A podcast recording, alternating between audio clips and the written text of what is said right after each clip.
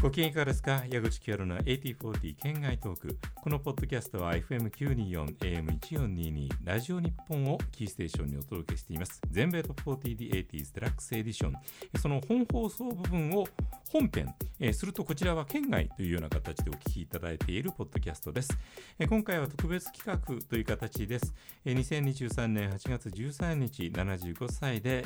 永眠されました。野中則夫さんを忍んで、えー白木哲也さんをお迎えしてさまざまなお話をしていただいています。白木さんよろしくお願いします。よろしくお願いします。えー野中則夫さんは CBS ソニー、エピックソニー、えーソニーミュージックを通じて、まあ、日本洋楽という概念でね、えー日本で独自にちゃんとした形でヒットする洋楽を、えーロックにとりわけこだわって、えー残してくださった、えーまあ天才ディレクターだったんではないかなと私も思っております、えー個人的にもものすごくよくしていただいた記憶ばかりです、えーそんな野中さんがもう心血注いで日本のマーケットに残した一大金字塔と言っていいのかもしれない作品について、えー白木さんにいろいろな証言をしていただこうかなと思って、今回いいですか、はい覚悟を決めて臨んでください。もちろんです。というのもザ・クラッシュ。はい。まず白木さんにとってのザ・クラッシュのイメージって何かあるんですか？僕はねえ、えあのかやっぱり高校生の頃からはい。音楽聴き始めて、ええ。ちょうどねパンクだったんですよ。で、え。僕はビートルズ流れで。いろいろ音楽聴いてたんで、ええ。ジャムが好きになったりとか、ビートルズも聴いて、クラッシュも聴いたんですけど、はい。一番でもなんだかんだで一番ああれだったのはあの来日公演をテレビ番組で見たえやつが、でヤングミュージックショーですかね。ああれ82年だったけど NHK の、ええ。はい。クラッシュはだからロンドンコーリングで知って、ええ。遡って聞い形てで。動く姿はちょっと行けなかったですけどライブは、うん。でもはい。中野サンプラザのライブで見てかっこいいなみたいな、まああのある種パンクを象徴するようなバンドであって、えあのー我々ちょうどそこまでパンクに感化されなかった部分があるのを考えると、結局リアルタイムで接していながらその評価みたいな部分自分の中での位置づけみたいなものは後追いなんですよね。うん。でそれはまたなんでそこまであのすごい存在だったのかということを認識するのに野中則夫さんの存在は相当大きい部分でありまして、そうですよね。今話をしてて思い出したのは78年5月に全米トップ40に関わった時に全米トップ40だからパンクの扱いに困ったんですよ。うん。なるほど。確か、えーピストルズが出てきてすごい状況にイギリスでなってるってことを、えー76年だかの年末に、えーロックが原点に戻るような動きがイギリスで起こりましたというふうに湯川さんがその年を振り返るような形で言ったのを聞いてあそれはちょっと関心を持たなきゃいけなかったのかなって思ったぐらいだったんですよね。であのー全米トップ40なので湯川さんや酒井さんが言及しないいろんなものを、えー今泉恵子さんや私や大高英二がやるという立場でのアシスタントだったので扱ってるんですよ。うんうん。えー、Give them enough rope の時。あそうですか、はい。あの時ええ。トップ4入ってるんだ。確か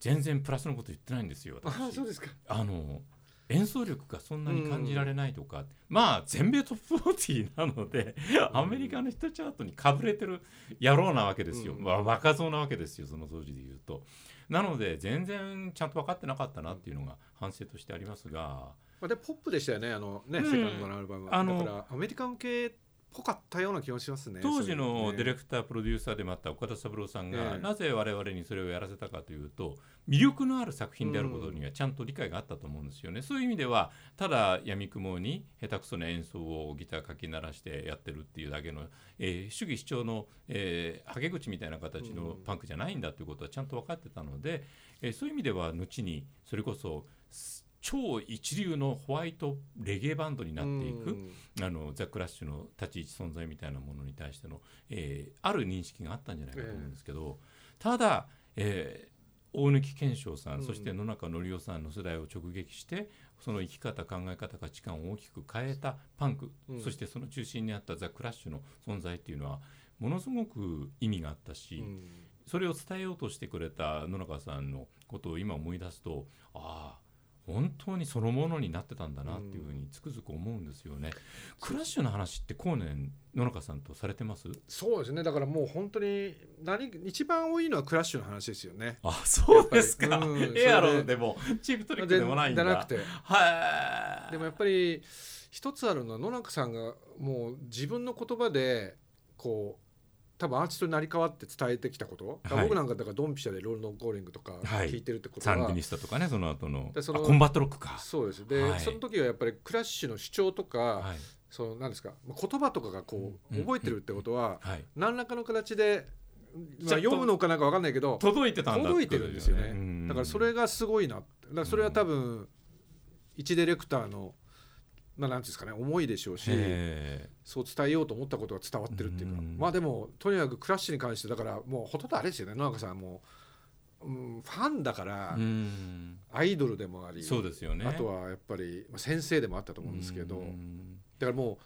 うなんていうんですかね客観的に語ってないですよね。あーすべて。そうですよね。そこがすごく面白いしうん。かっこよかったですね。すべてにおいて。あのプロフェッショナルとして自分が関わりを持ったましてや担当するような形で一つの商品として音楽を世に出すという立場のレコード会社の人はどれぐらいその作品やアーティストと一体化するんだろうかっていうのは私にはやっぱり旗で見ているだけの立場からするとえ理解しがたい。それはものによりけりっていう部分もあったし人によりけりだと思うんですが、後藤野中さんに関してはやっぱり入れ込み方というか自身との重ね合わせ方がえちょっとすごくすごくすごいっていうのがイメージとしてありますね。一生に一度こう出会うか出会わないかぐらいなうんまあ一ディレクターとして出会えたことは幸せだと思いますし。そうなんでしょうかね。あとはやっぱりねあのライナーとかもよく書いてもらうんですけど、もらったんですけど、ええ。クラッシュだけちょっと違いますよね。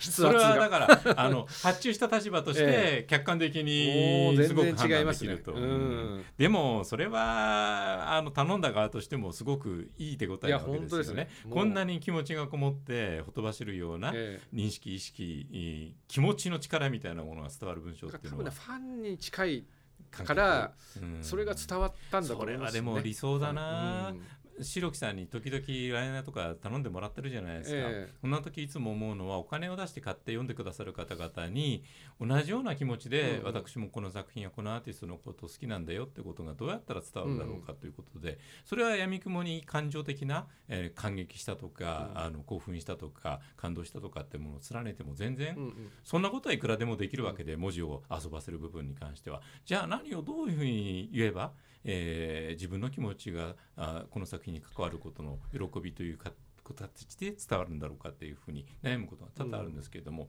何のことはない。野中さんのねやり方生き方をちゃんと見てればあのそれはちゃんと習うべきだし自然にそうなるんだろうなって。なんかね、感想じゃないんですよね。違いますね。なんつそうあとデータじゃないんですよ。データでもないし、だからすごくわかるのはあ気持ちがないなっていうライナーはどうしても分かっちゃうんですよね。あとね、まあよくほら自慢話になっちゃう。ああまあそれはそれでね。ねでもそれをねの全く感じられない。あ違いますねの自慢自慢してもいいことがいっぱいあるんですけど、たくさんあるけどでもそう感じられさせないっていうのが、まあ、まあみじんもないですね、ええその部分に関しては。えーその野中さんがザ・クラッシュパンクロックに触発された生き方っていうのはそれ以前の野中さんの生きてきた部分とすごくおそらく関わりがあったと思うし、えーそして小終生変わることなく、えーディレクター魂として、えーずっと、えー携えてきたものがあ本物だったということがおそらく私なんかも含めての業界の後輩がえーちゃんとある部分分かってるんじゃないかなってそいうすね。改めてしますね、えーそしてそれは今回の企画にねやっぱり白木哲也さんにお越しいただいて直接本当に野中則夫さんと仕事をされた方の言葉として、えー聞くことができてそしてこれをこういった形で、えー興味のある方にね届けられることによってすごくあのある種の意味を作れるんじゃないかなって、えーすごく感じますね。えーザ・クラッシュかこれはこんな話をしたりあるいは誰かが言ってるのを聞いたりすると聞きたくなりますね。そうですね。持ち帰って当然ねうんだから皆さんが好きなクラッシュの時代あると思うんですけどね。そうですよねそうですねしれないし、キャリアにおいても結構どんどん変わっていったからだからあれだけ僕らに多分レゲエとかスカとか教えてくれたのもクラッシュクラッシュかもしれませんし、しね。そこから100かれるもう一つの扉はレゲエって何なんだろうですよね。うんそうですね。レゲエがなんでここまで70年代以降の全世界のさまざまなポップミュージックに影響を与えたのか。まあレゲエがなかったらヒップホップもなかったんだから、ね。これは大変大きなまた一つの、えー命題であり、えーまあテーマですからね、うん。まあそれは置いといて。まあそれも野中さんがねあのーまいた種じゃないかまあ種ですよね。その頃はまね。あそのジャンルも何も知りません知からね。ら 知らないから。せいぜいねでボブ・マーリーんちゃんちゃっていうリズムっていうねそんなレベルだったのが今だってそんな偉そうにね分かってるつもりはないですけども。ねもちろんあれなんですでもレベルミュージックとしてのレゲエっていうものに関してイギリスの白人であるクラッシュがうんなぜあそこまで、えー取り組んだのかっていうようなことはその一つとってもあのロックファンだったらば当然注意関心を持つべきだとええ思いますし、私もえーあのそれはこれからも、うんえー一つのテーマにしたいなと思っております。えー白木さん次回は、えー野中則夫とフリオ・イグレシアスについてフリーですねはい お楽しみに。県外このポッドキャストは公式のツイッターも展開しています。収録の模様などをアップしております。ぜひフォローをお願いいたします。